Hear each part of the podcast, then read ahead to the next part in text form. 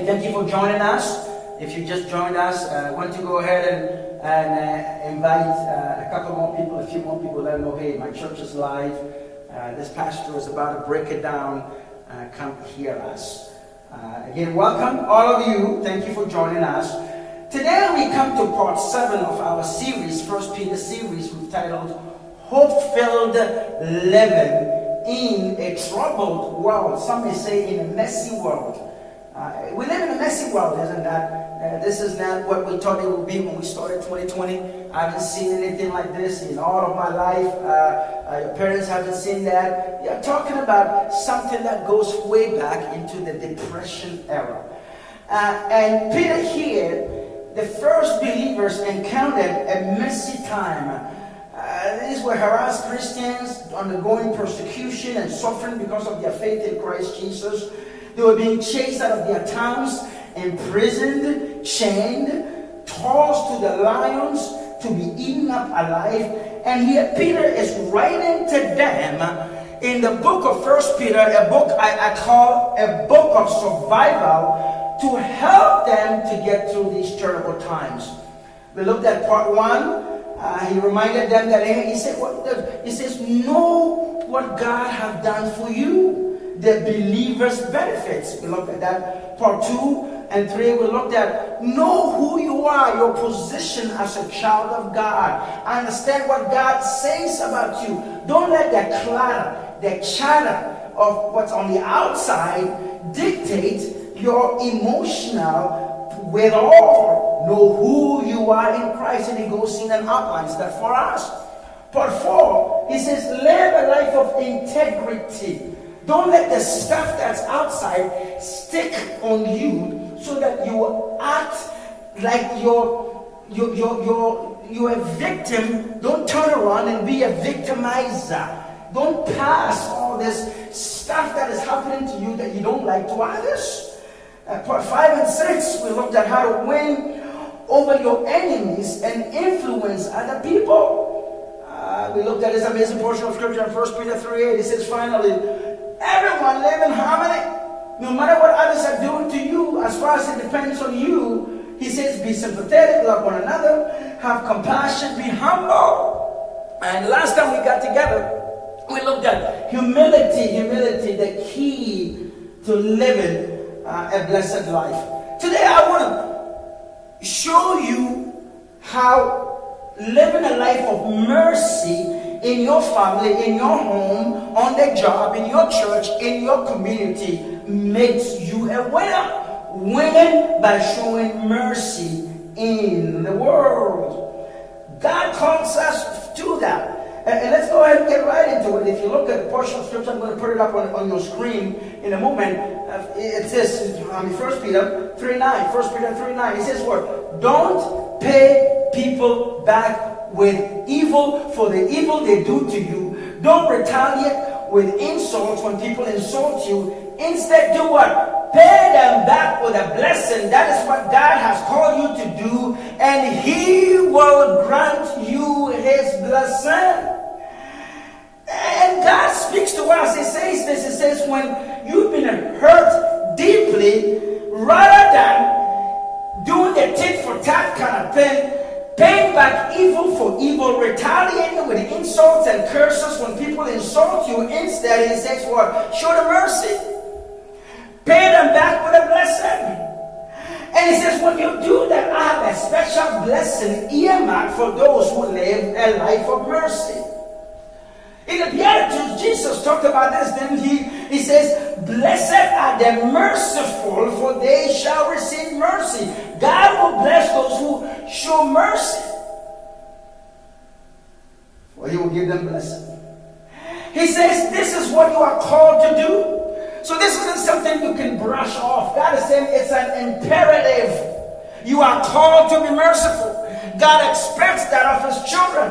God calls you and I. God is merciful, and he wants us to be his agents by which he displays his mercy grace in a messy world.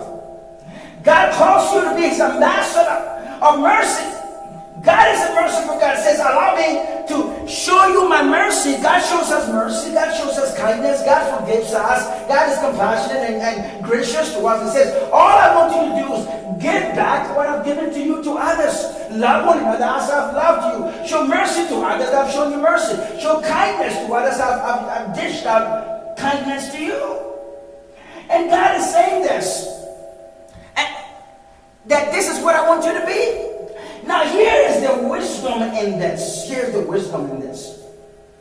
That whenever you get hurt deeply, what happens is it stirs up in you an emotional energy.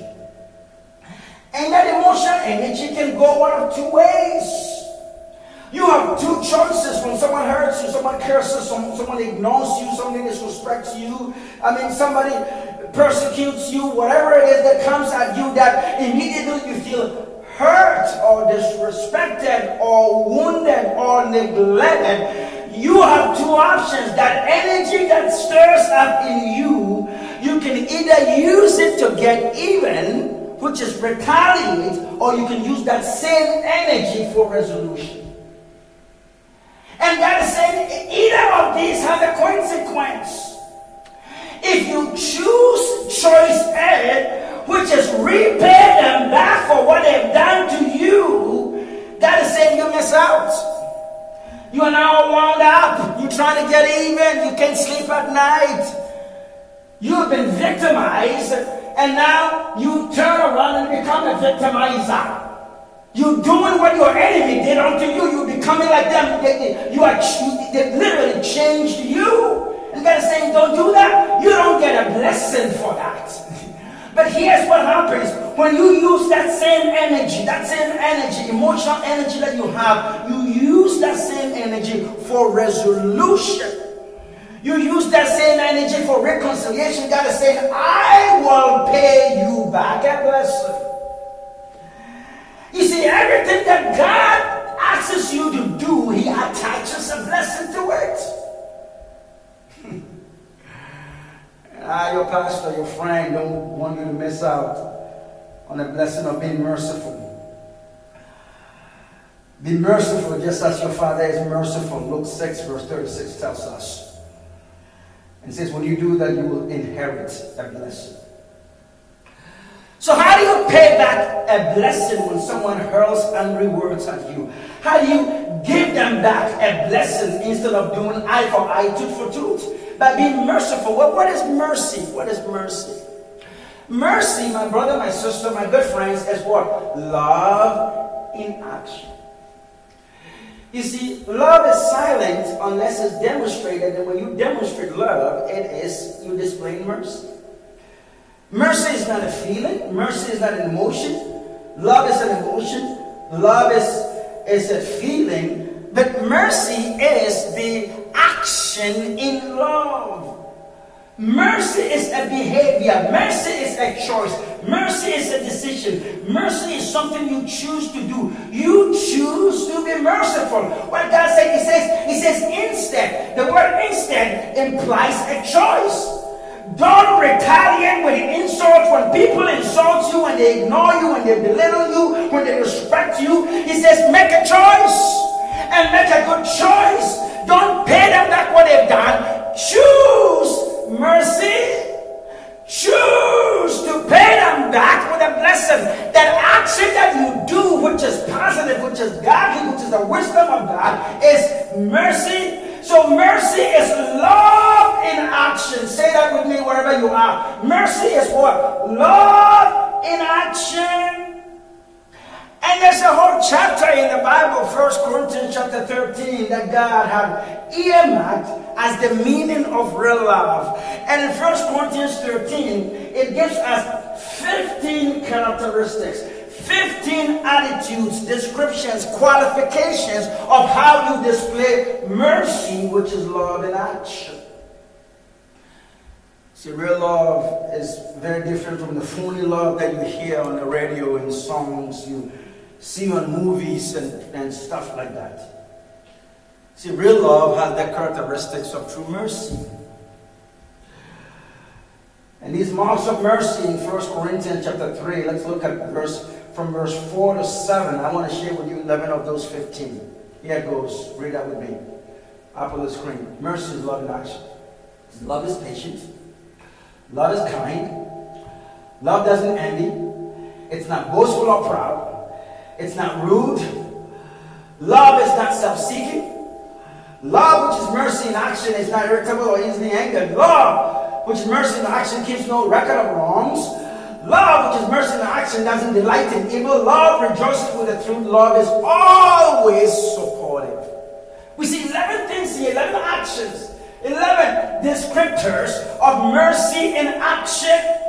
Patience, kindness, not envying, not being boastful or prideful, not being rude, not self-seeking, not being irritable or easily angered when people come at you in the wrong way, not keeping a record of wrongdoing, and not delighting in the evil, but always rejoicing with the truth and always being supportive. He says, that's how you display mercy. He says, this is how I will bless you. When you pay people back with mercy, when you do these things, God is saying, watch out, you get the financial breakthrough.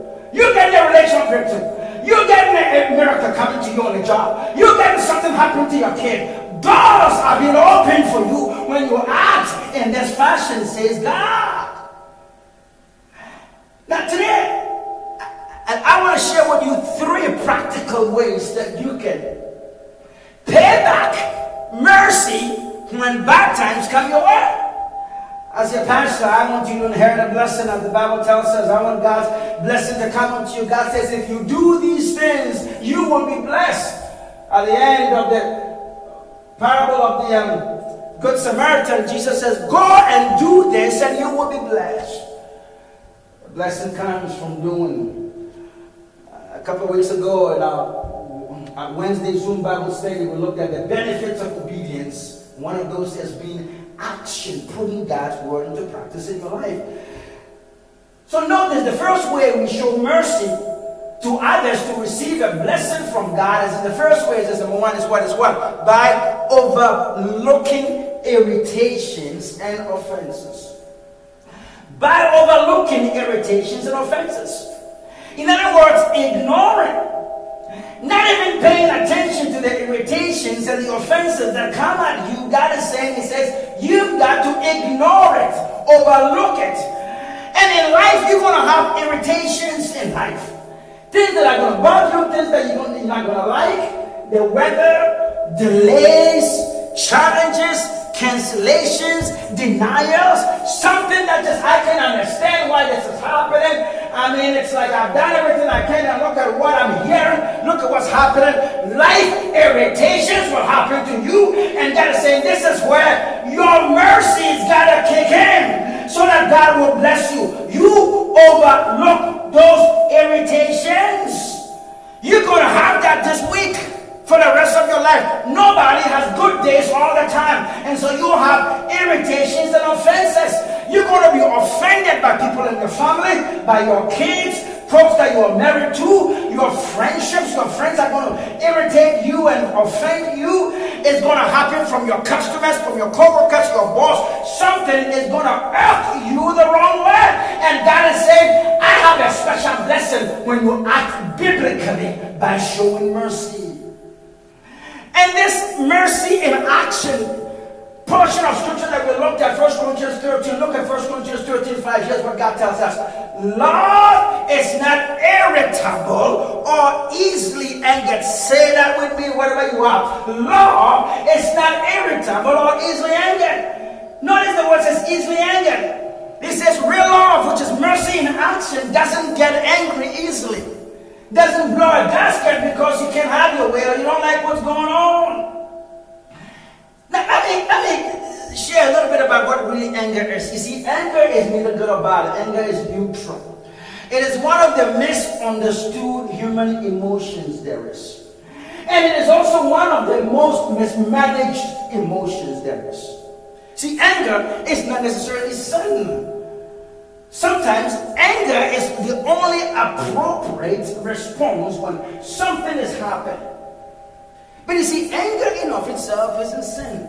God gets angry. Jesus got angry in the temple and just threw some people out of it and quickly says, get away from here. You are making my house a, a place of profiteering when it ought to be a place of prayer. And he just cheesed them out of the house of God.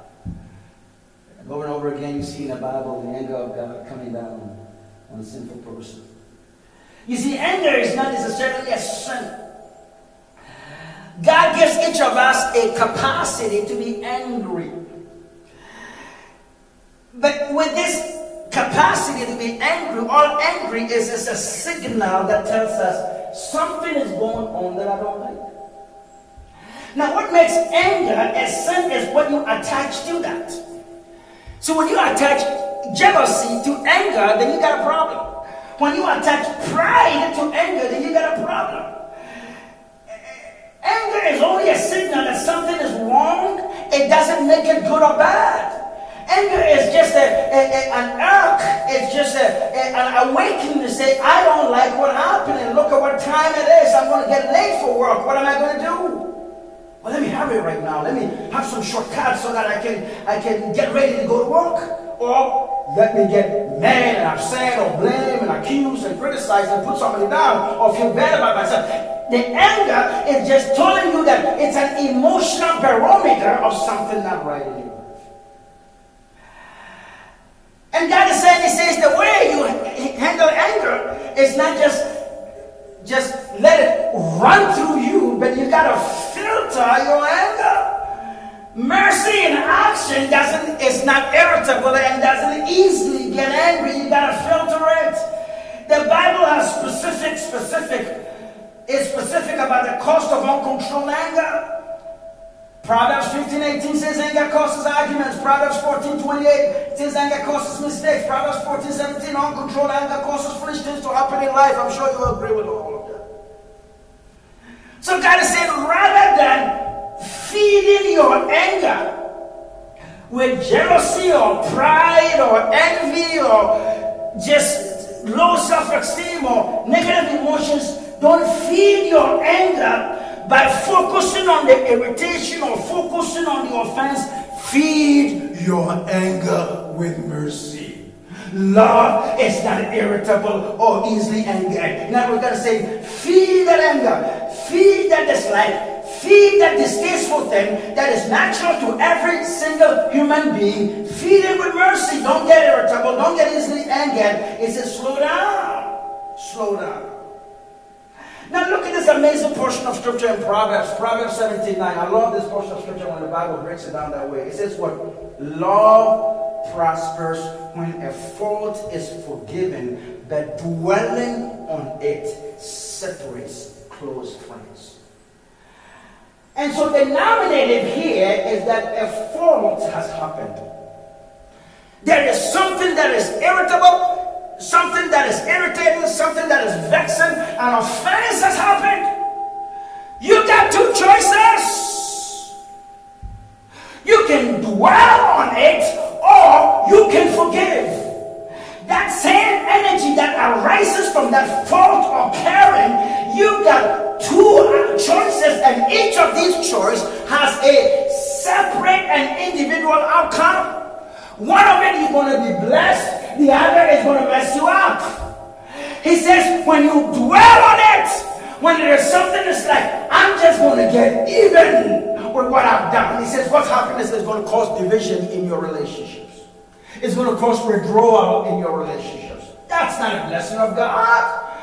He says, but if you are merciful by forgiving that fault, what happens? There is what? Prosperity.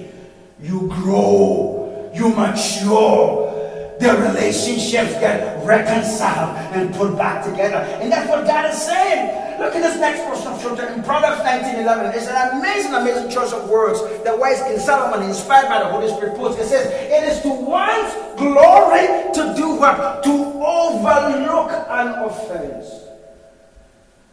You ever run into somebody who was saying, I will never forgive this person what they did, I will never let go? And he says, what? You're just missing your glory.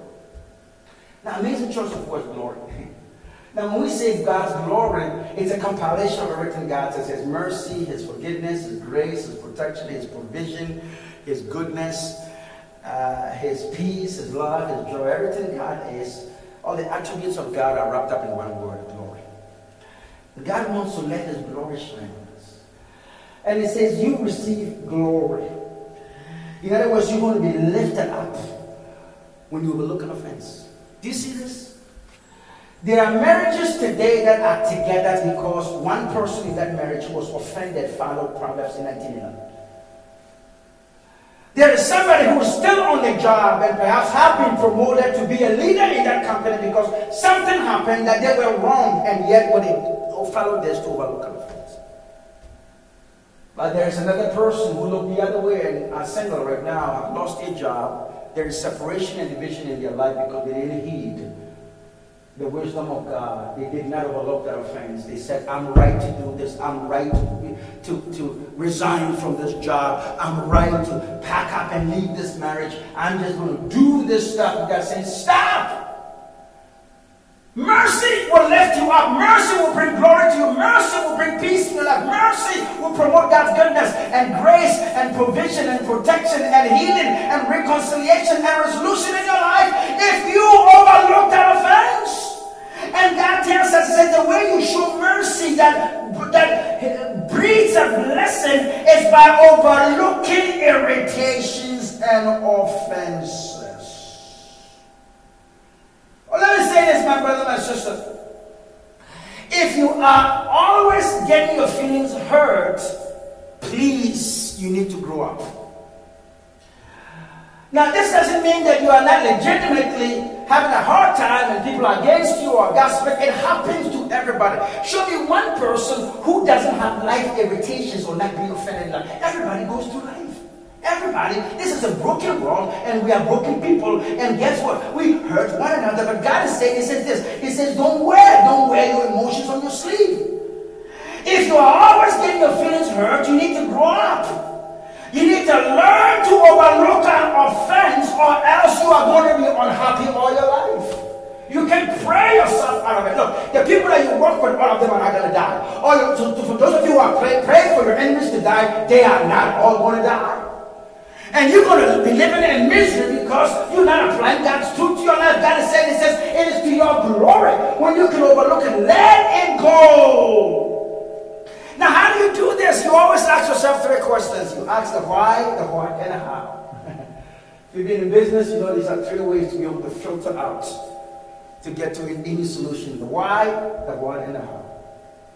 You have to say, why am I hungry? 50% of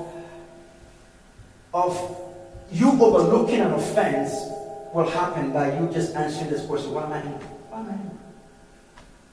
People are dying. People are getting COVID. People are being fired from their job. People are, why am I, why? You have to say, why? Why? Is this really worth it? Is this really worth the loss of sleep? Is it really worth the relationship? Is it really worth my sanity? Is it really worth me just being locked up? Being locked up as a prison of my own choices by not letting go.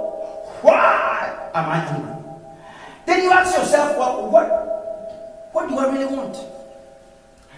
What do I really want? And that's another 25% of overlooking that offense, right? And most of the time, the people you are angry with, you don't really want anything from them. Somebody out there who's just hurt or wounded or having a bad day or for whatever reason, they're just in their own space and they disrespected you or neglected you, or maybe they're not even thinking about you at all. So you ask yourself, what do I really want? And then the third thing is, how can I get it? And that's the 25% of that. How can I get what I want? I want peace in my life, and so therefore I've got to let go. I want reconciliation with my spouse. I want things to work out with my family. I want to leave a good legacy behind. When I leave this world, I don't want to live this world with broken, tattered relationships. I want my life to shine. This is what I want out of life. So why am I angry? What do I really want? How can I get it? When you filter through these three questions, you can overlook an offense to your glory, to your elevation and blessing. If somebody, wherever you are, is receiving this message, why don't you say amen to that? Amen. Here's what the Bible tells us in 1 Thessalonians chapter 5, verse 15. 1 Thessalonians 5, 15. It says, be careful that when you get on each other's nerves, and that is going to happen, you don't snap at each other. Look for the best in each other and always do your best to bring it out. Look for the best in each other. Now, sometimes you need 3 attempts at this. Because you just had a fracas, you just had a, you had an argument with your spouse, and you got to go to work, and then you come from work, and it says what? It's not too late to always bring the best out of each other. It's not too late to say, I'm sorry. It's not too late to own up to your piece of it. It's not too late to say what I said wasn't right. It's not too late to restate why you are in this relationship. What you really want in life. It is not really too late to come back and seek resolution rather than retaliation. Always do your best to seek the best in each other. So my brother and my sister, the first way that I can show mercy to others to inherit a blessing from God is what? Overlooking irritations and offenses. Here's the second way to show mercy. God blesses those who are merciful, for they shall receive mercy from God. Here's the second way. It says what? By being kind when they don't deserve it, but need it. You see, in every family, in every job, in every community, in every church, in every area of life, there are what I call the VDPs, very draining people, very draining people. 4 kinds of VDPs in your family tree, they are there. I may be one of them to you. If I am, I'm sorry, I'm working on myself. Very draining people. 4 of them are difficult people, people who are hard to work with, people who are irresponsible, who are immature, people who are deficient in social skills, they have personality defects, they walk around prideful, envious, jealous, people who are just thinking about me. Very, very difficult people. And you find no matter what you do, every now and then it's like they make it all about themselves and they are difficult to get along. You will have them, I have them, everybody has it. Secondly, also, they are also just demanding people. People who are pushy, who are aggressive, who are insistent, who are stubborn, even though they know what they're doing is wrong, it's hurting people. They won't let go, self-centered. They only see their way. Usually, they are perfectionists. They are just demanding, demeaning people. So, difficult people, demanding people, and also there's the third people that you will come across in your circles. They are what? Disappointing people. They let you down. They tell you they're going to do something, they don't do it. You are counting on them for something that doesn't happen. They are disloyal. They fail you. They break a promise. People like that. And sometimes you are that too, right? Now people come in and out of these things. So difficult, demanding, disappointed, and then last but not the least are the kind that we got to talk about. They are the destructive people. They hurt you, they are damaging, they are dangerous, they are debilitating, they double dealing, they look at you and laugh at you and say nice things to you while they are stabbing you in the back. And they are hateful, they mean you wrong, they want you to get divorced, they want your children to fail, they want you to get fired from your job. How do you deal with it? They are all scattered around. You cannot live in a bubble where you will not interact with difficult or demanding or disappointing or destructive people. Oh, what do you do with these people? The Bible tells us in our Love in Action, Mercy chapter, 1 Corinthians 13, look at verse 4 and 7. Love is what? Kind and patient. Love is always supportive. Mercy in action is kind, patient, which means always supportive. Are you always supportive? Are you always supportive to people whether they deserve it or not? I can say that I can use a little bit more patience. I can be a little bit more patient. I can be a little bit more kind. I can be a little bit more supportive. This is a work in progress. And God is saying, be mindful of that. Don't get to a state in your life where it says, whatever I am, I'm never going to change. I'm this old and that's it. No. It's not going to be missed. Not going to get lost. And the key is this. If you want to be patient with anybody, you've got to learn what makes them tick. If you want to be kind to people, if you want to get along with people, anybody who's got some trace of being difficult or demanding or disappointing or destructive, if you want to get along with them, you've got to learn this trick. And here's why you've got to be supportive to people. Because if you understand the fears of people, you're going to be more patient with them. If you understand the hurts of people, you're going to be more patient with them. And the reason is that every time somebody is hurting you, it's because they are hurting. This just doesn't come out of the psychology manual. It is a fact of life. Hurt people. If I don't feel good about myself, I will tend to not let you feel good about yourself. I will tend to dish out, project on you what I'm feeling on the inside. Hurt people. And God is saying, wait a minute, just show God people a little bit slack. Try to understand where they're coming from. Try to understand their hurt. Be a little more patient with them. People are screaming out for attention, screaming out for affection, screaming out to be understood, screaming out to be loved, screaming out for mercy. They have been kicked around in life.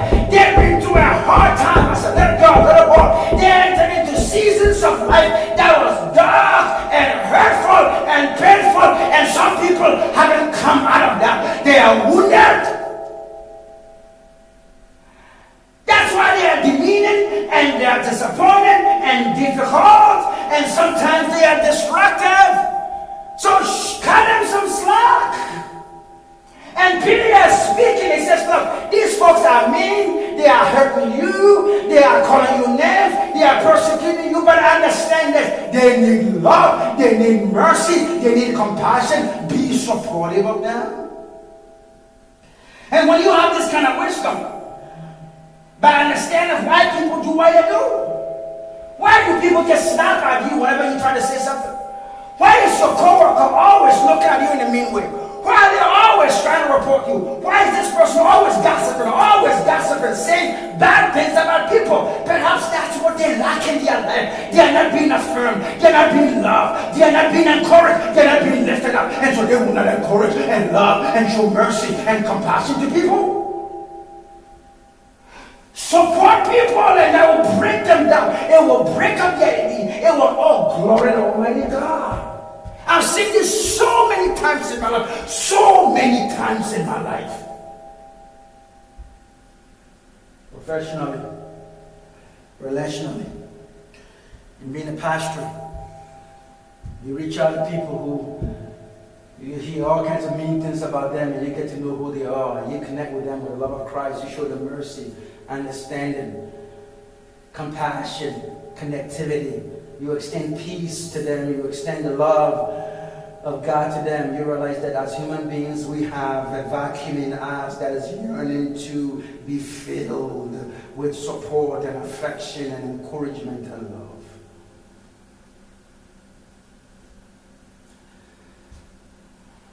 I remember one time at work, in my early years,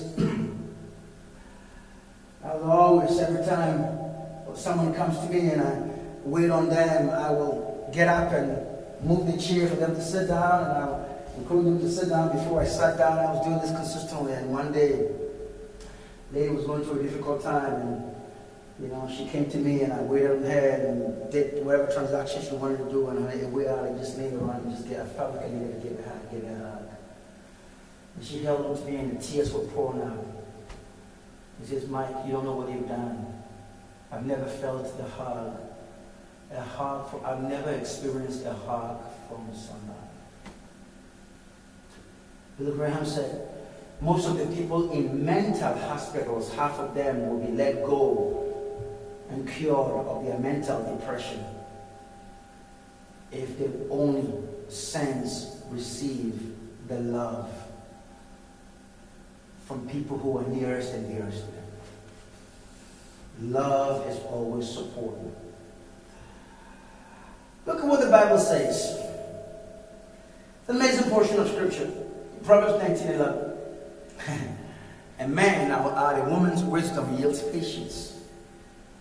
When you know what something's going through, when you try to understand that this is a human being who needs love, who needs acceptance, who have the same needs that you need to be encouraged, need to be lifted up, needs to be praised. Something good in their life, you look for it, and you just bring it up to them. It says that is wisdom. And that wisdom yields patience. That wisdom yields patience, brings about connection. That a person's wisdom yields patience. The word yield means profit. The word yield means it promotes patience. Right? Somebody barking at you. You said, the supervisor doesn't like me. This person is just a racist. This person is so mean and nasty. He says, see where they're coming from. Allow God to pour His mercy, His grace, His love, His acceptance. Become God's agent of mercy to that person. And what that will do is it will give them mercy towards you and mercy towards them. A person's wisdom, understanding of where this person is coming from, yields patience. Look at Proverbs 3:27. Proverbs 3:27. Oh, we are blessed by God and we are kind to people who don't deserve it. He says, whenever you are able, do good to people who need help. When you see people are mean, are mad, are gossiping, are retaliating, are uncooperative, are demeaning, people who are destructive, people who are just difficult to get along with, people who are always breaking their promises, they need help. They need help. Do good to them. They're not a problem to be cast out. There is a need to be met by an agent of Jesus. God blesses those who are merciful, for they will receive the mercy of God. Here's an illustration. While I was preparing for this message, a mother once approached Napoleon. And she was seeking Napoleon for her son, and the emperor replied, hey, mom, your young son has committed an offense, and he deserves to die. The mother explained, sir, I don't ask you for justice. I plead for mercy for my son. Napoleon replied, but your son does not deserve mercy. What he did was egregious. He has really broken the military code and he deserves to die. And the woman cried out, sir, it will not be mercy if he deserves it, and mercy is all I ask for my young child. The emperor replied, well then, I will have mercy, and he spared the woman's son. And that's what mercy is about. Mercy is that they've earned it, they've deserved it, they've done something good. God comes to you and says, hey, show mercy to those who don't deserve it. Show kindness to those who don't deserve it. Give it to them. And the Bible gives us a lot of reasons why you and I ought to be kind to those who don't deserve it. I don't have time to go into all of them. The Bible says you ought to be kind because God's been kind to you. Has God been kind to you? Every moment of your life has been. So do the same to others. You ought to be kind because God's kindness is an act of worship. Whenever you are showing kindness to others, you are worshiping God. It says offer your life as a sacrifice, holy and pleasing to God. That is it. That is God's acceptable form of worship. And so mercy to others who don't deserve it as you are focusing on God, and that is worship. But look at what the Bible says. It says kindness makes you happy. Look at this portion of scripture in Proverbs 19:22. It says kindness makes a person attractive. Oh, don't spend too much money on beauty products. It says kindness will make you pretty, will make you handsome, will make you beautiful. Will cause you to shine and glow, will make you attractive. And so forget all the beauty stuff, all the expensive beauty stuff.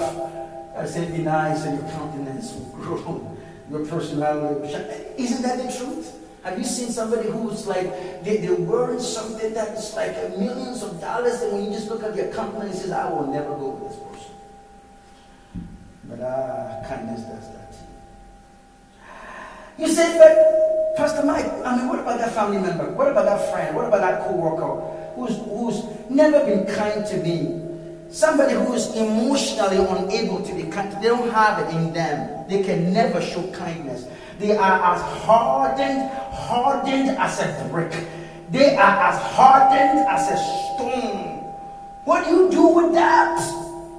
Oh, the Bible speaks in all situations. 1 Thessalonians chapter 5 verse 15, it says, don't be hateful to people just because they are hateful to you. Do you see this? You don't say, well, they deserve it. They want to be fired, and so I'm just going to give it to them. They were really hating on me, and so I'm going to hate them. God says, don't do that. It's an imperative. Don't do that. Rather, be good to each other and to everyone else.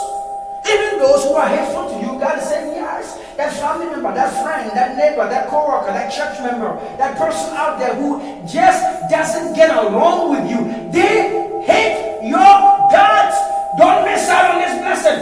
God blesses those who are merciful. God is saying you will inherit a blessing when you don't repay evil for evil. But instead, you turn back and bless others. God will bless you. You do good to them instead, and God says He's going to bless you. So why should I show mercy to others? How can I do that? One, by overlooking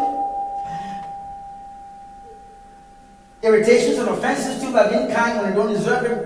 Oh, no. Let me add a third one. It's just by letting go of past hurts. Letting go of past hurts. And here the Bible speaks. In 1 Corinthians 13:5, it says what? Love does not keep a record of wrongs that others do. And God says this, mercy in action, love in action does not keep a record of wrongs that people do. Do you do that? Do you keep a mental record of every wrong your husband or wife or parent or kids or friends or church members or co-workers have done to you? When something doesn't go your way, do you just harbor in your heart? God is saying, He says, mercy doesn't do that. The love of God that displays in mercy does not keep a record of wrongs that others do. It doesn't store up all the bad things and the hurts and the offenses and the neglects. It doesn't do that. Now here's what's going to happen when you store them in your heart. When you store it in your heart, what happens is this. Is that it's right in your heart, and when something else happens, guess what? It is there. It's out of the abundance of the heart, the person speaks, and so it's going to come out. It's going to come out when you deal with them. It's going to come out when you deal with your child. It's going to come out when you deal with your wife, your customers, your co-workers, and so forth. It's there. And sometimes people who haven't hurt you, you just fire at them because of what others have done to you. Why? Because you have what? You have harbored all these wrongs and hurt. There is a fire that is brewing in your heart. And what happens is it just erupts. Are they in time? And secondly, what also happens is this, is that you are harboring these hurts in your heart and your mind, and what's happening to you is it is making you miserable. You can never enjoy life. Even though you may be accomplished, you've got great education, you've got a great job, the Lord has blessed you with, you cannot be content with yourself. You can't be in a state of satisfaction, of fulfillment, of how far God has brought you in life. Why? Because you are keeping a record of wrongs in your heart. And so you've got to let go of past hurt. One more time, you need to let go. You're not hurting them, you're hurting yourself. Write it down. It says what? It says when someone does you wrong, don't repeat it, delete it. When somebody does you wrong, don't repeat it, delete it. Oh, my brother, my sister, this is one of the skills that I've worked so hard in my life. You see, I don't feed my heart and my mind with something I don't like. If you tell me something wrong, I will work my hardest to just disregard it and to not think about it and never focus on that, because it will slow me down. Now all of a sudden I'm messed up. I'm thinking about what you said and my impression and my goals and the things that I want to do is all being filtered through with some stuff that somebody said that they don't even know what they're talking about. You don't. When somebody does something wrong to you, do not repeat it, but delete it. One more time. said wrong about you, delete it. You got to let go of past hurts. Love keeps no record of wrongdoing. When you hold on to a hurt, you are not being loving.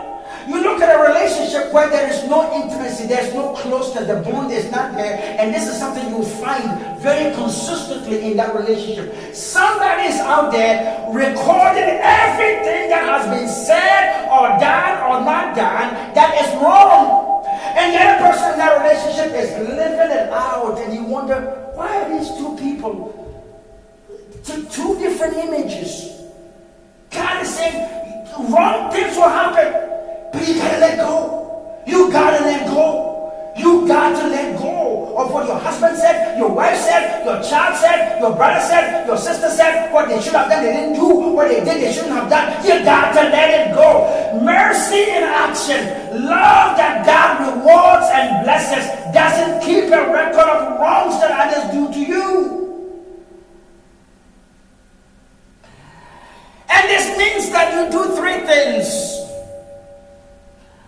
You don't rehearse it in your mind. You don't keep bringing it back again and again. And you don't tell people about it. That's how you let go. That's how you don't keep a record of it. You do three things, it's going to be gone from your mind. One is you don't rehearse it in your mind. The Bible says don't go to bed angry. Don't let the sun fall down on your anger. You don't like what they said. So why are you spending the whole night tossing and turning?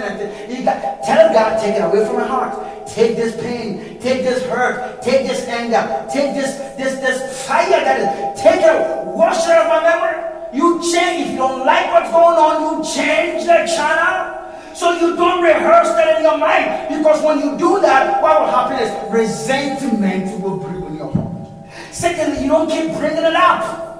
Because when you keep bringing it up, it becomes a relational weapon. You give yourself an excuse why you don't want to get along with that person, why you don't want to cooperate with that coworker, why you don't want to help that customer, why you don't want to fellowship with people in that church, and that becomes a relational weapon. It's not supposed to be that. God says you got to let it go. The third is this: how you let it go. You don't rehearse it. You don't keep bringing it back. Tell also, you don't tell others about it, which is gossip. Because the more you talk about it, it perpetuates the pain. It brews up resentment.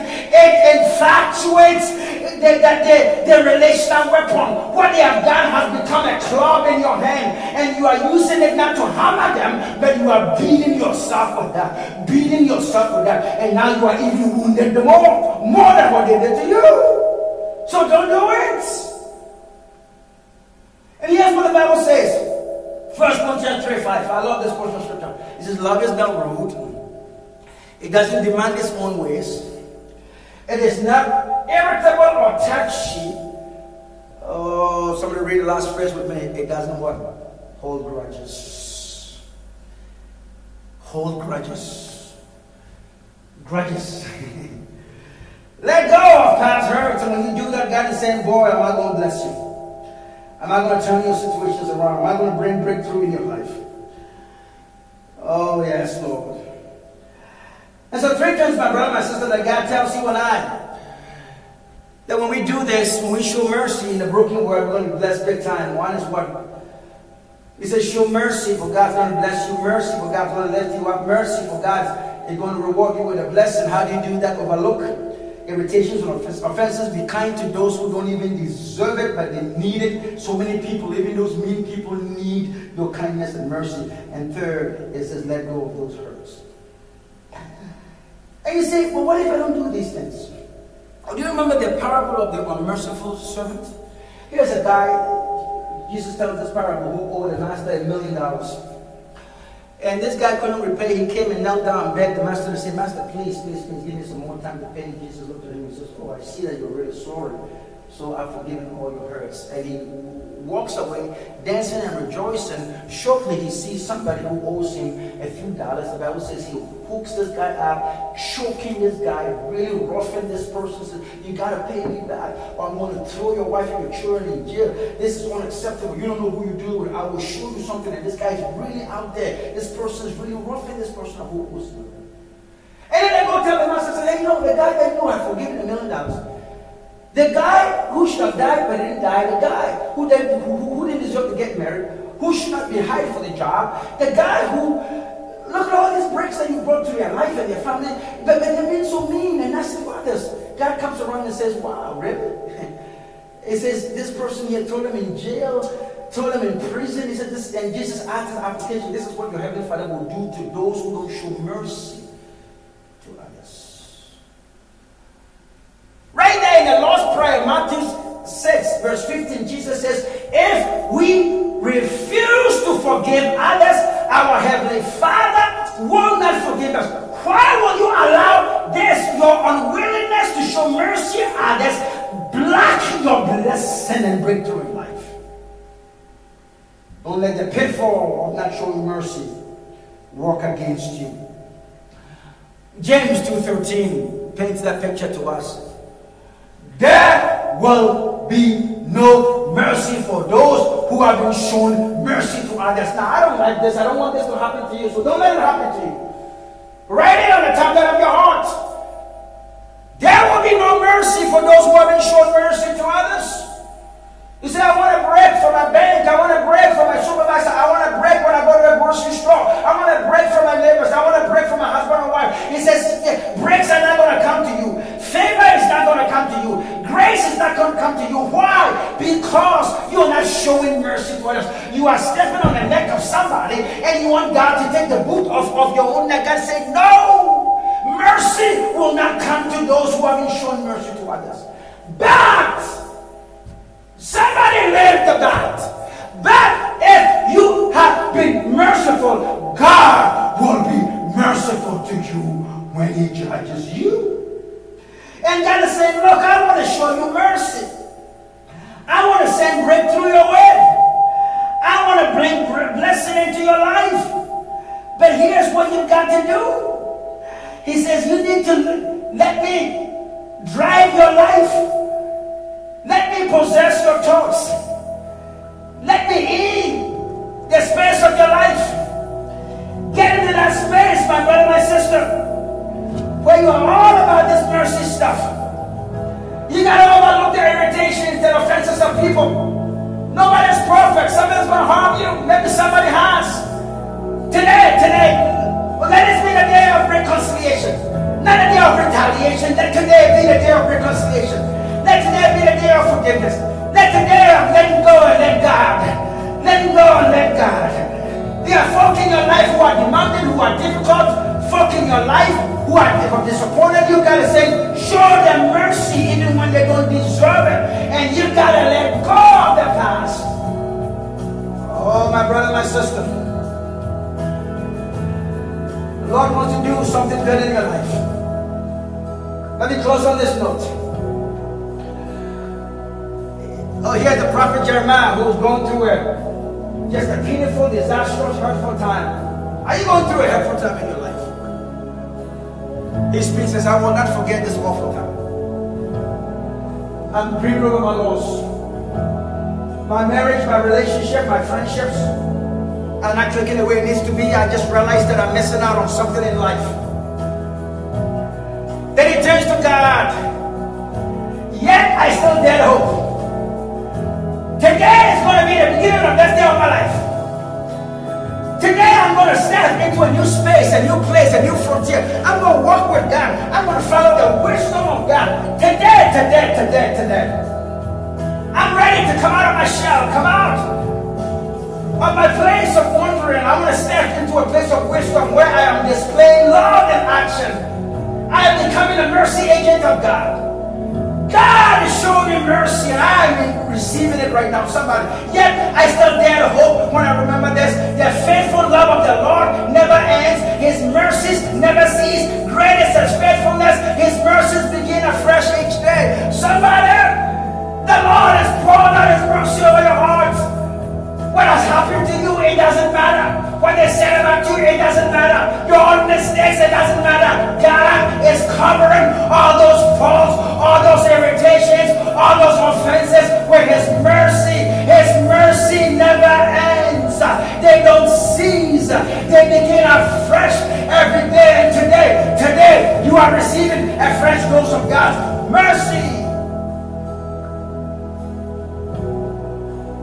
Brother, my sister, everything I've shared with you is only possible.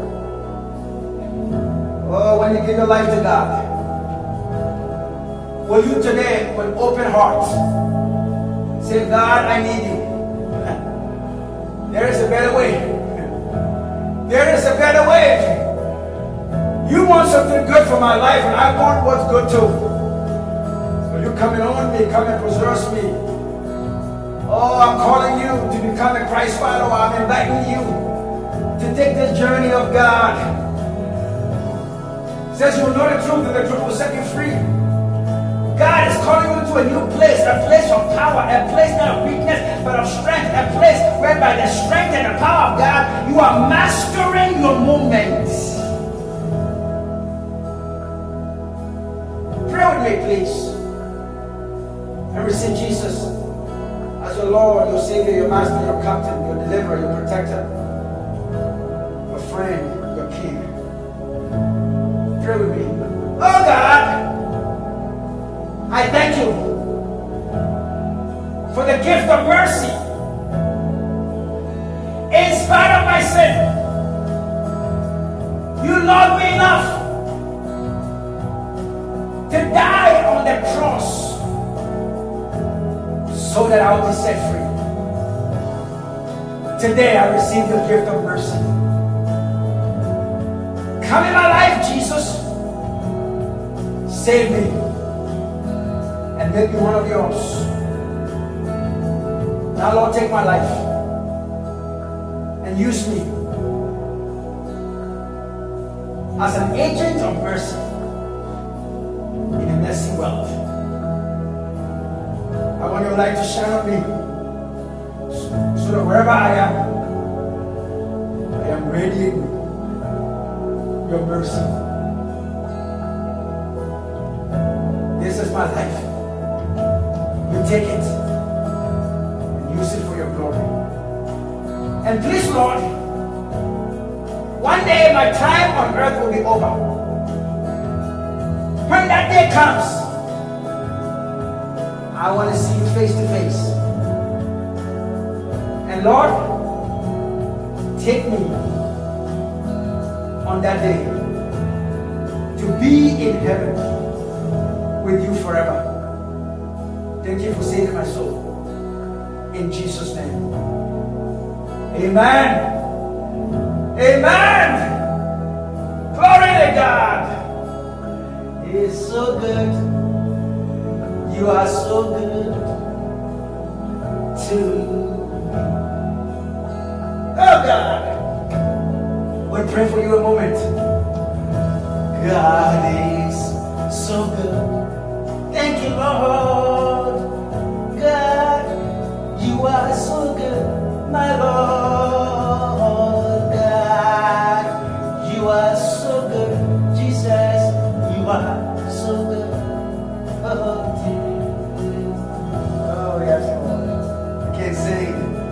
I love to sing.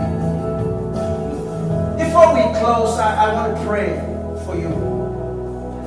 But before that, may I encourage you to sow a gift into Favor Life Church. So easy to do that. You can do that electronically. Oh, we need your gifts. It says when you sow a seed, God is going to cause a good measure, press down, shake it together, run over, he'll pour over your lap. How can he give? Cash App. Before you, right after the service is over, why don't you hop on to Cash App, find us on Favor Life, and sow a seed into Favor Life Church for God. God will bless you. You can also give yourself. You can give by writing a check. You can give right online using your plastic. Scroll all the way down. There is a green button that says give online. Click that. Using your plastic or your checking or savings account, you can give as a blessing to this church. Freely you have received, the Bible says freely give. Lord will bless you. Now let me pray for you as we close. God, you are so good. And right now,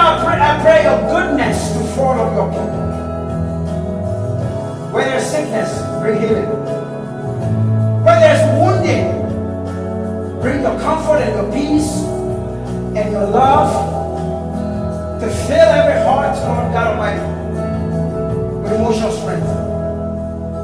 Financially, lift your people up today to a higher ground. Oh God, wherever the enemy is messing around lives, causing marriage problems, relationship problems, job problems, financial problems, bringing disunity and disruption in life today, Lord God Almighty, beat back on the enemy in Jesus' name. Bring, Lord God Almighty, oh, victory, deliverance unto your people in Jesus' name. You say, when you set your people free, they are free indeed.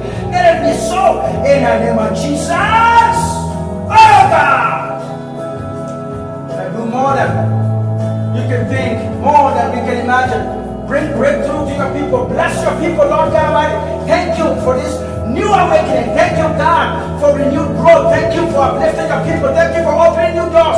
Thank you for elevation. Thank you for covering where COVID has been destroyed over the life of your people. White coronavirus of the face of the earth. In Jesus' name, our portion a strong blessing for your people today.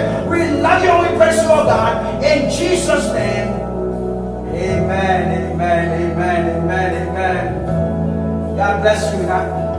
Let us share the grace together, shall we? May the grace of our Lord Jesus Christ, the love of God, and the fellowship of the Holy Spirit be with us now and forevermore.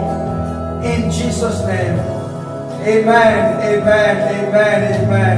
I love you with the love of God. Please pray for us. We are committed to have our services on the 90 minutes, and we accomplished that today. So help us get along. God bless you. This message will be available right where you are. In a few minutes, we'll cut up all the songs and we'll just have the message, the sermon right there for you to share with your loved ones and come back and listen to that over and over again. I love you with the love of God. Thank you for joining us. Have a great day, a blessed week, and join us. Morning prayer 5:30, 7:30 evening, Wednesday night, 7:30, Zoom Bible study. I love you, the love of God. God bless you. Thank you for joining us.